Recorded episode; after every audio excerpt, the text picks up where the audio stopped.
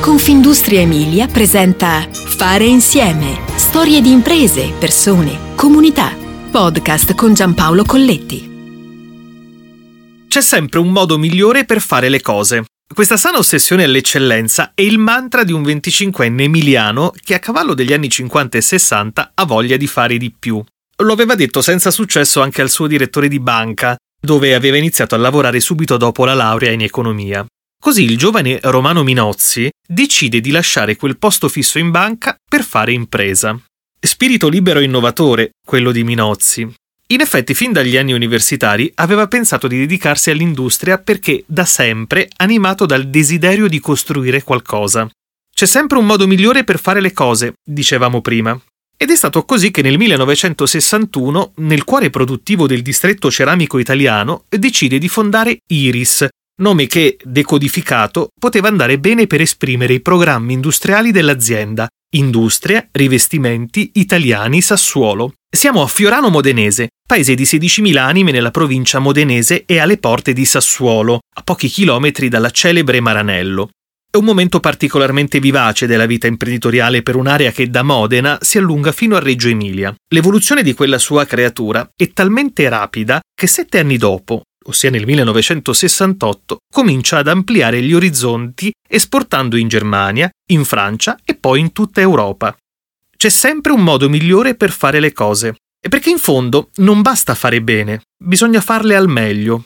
E tutto questo significa accettare i cambiamenti, cavalcare l'innovazione, andare al passo col mondo. Di più, anticipare le rivoluzioni.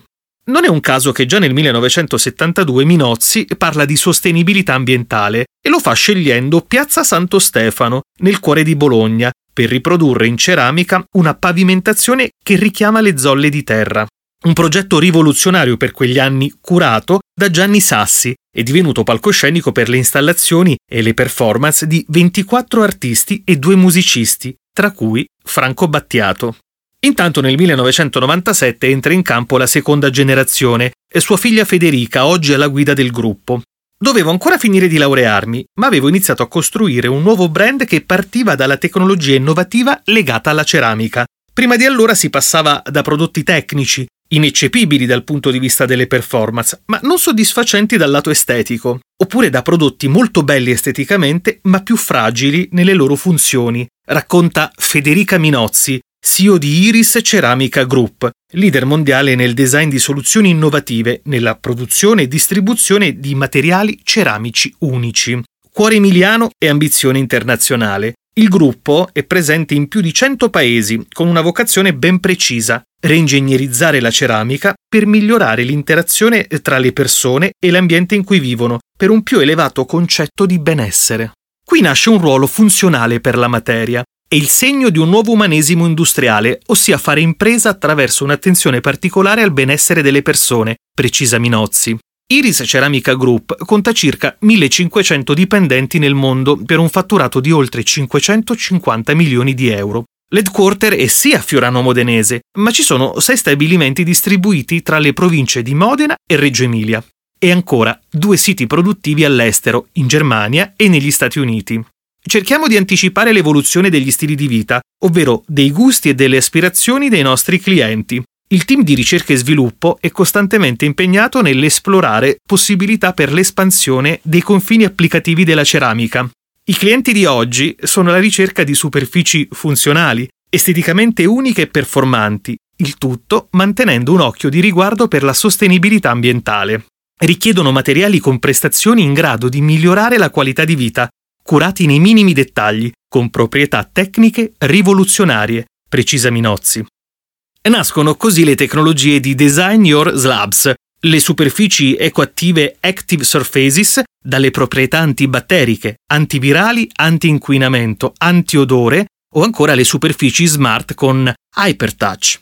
Precorrere i tempi e fare la differenza. Entro il 2025 entrerà in funzione la H2 Factory, il nuovo stabilimento produttivo a Castellarano, in provincia di Reggio Emilia.